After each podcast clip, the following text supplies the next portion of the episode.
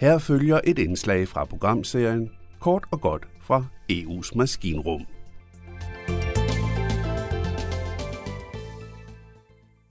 IMF-penge hjælper diktatorer og modvirker EU-sanktioner.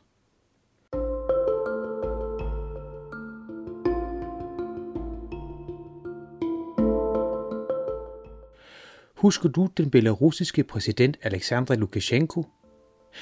Det er ham, der sidder som Europas sidste diktator, som nedkæmper både sine politiske modstandere og tvinger almindelige rutefly ned i Hvide Ruslands lufthavn for at arrestere en journalist, der fløj med fra Grækenland. Husker du ham, som har organiseret et stort antal tæskehold, der drager rundt i byerne og tæver dem, de møder på deres vej, men især demonstranter?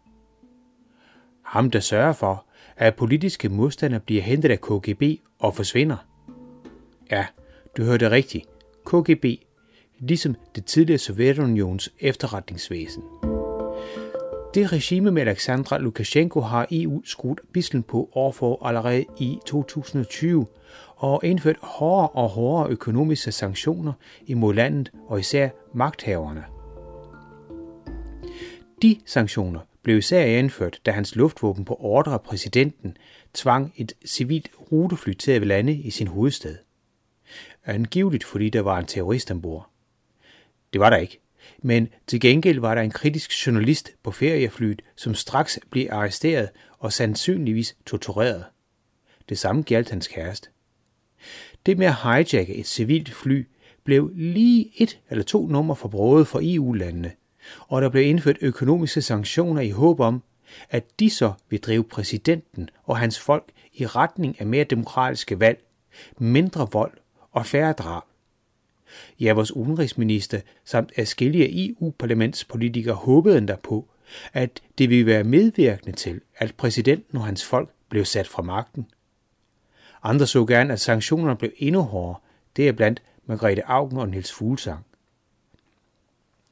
Men hele indsatsen er nu sat afskillige skridt tilbage.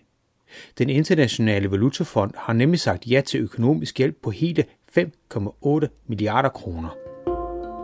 Flemming Splitsbol Hansen, der er seniorforsker ved DIS og ekspert i det postsovjetiske område, påpeger, at det er paradoxalt, at IMF og EU til synlande modarbejder hinandens interesser.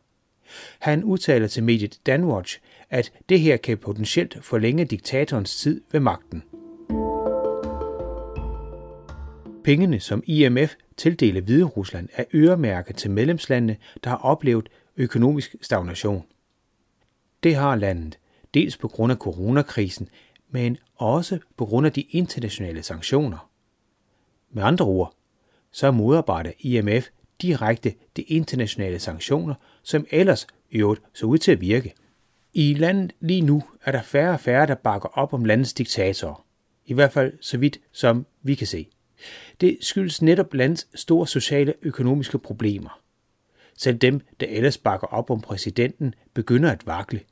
Så analysen lyder, at de her penge ikke bare kan forlænge Lukashenkos tid på magtens tinde kortvarigt, men langvarigt.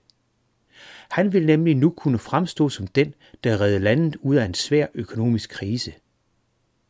Historien her viser med al tydelighed et problem med den internationale valutafond, nemlig at organisationen kun fokuserer på økonomi og ikke om pengene går til udemokratiske lande.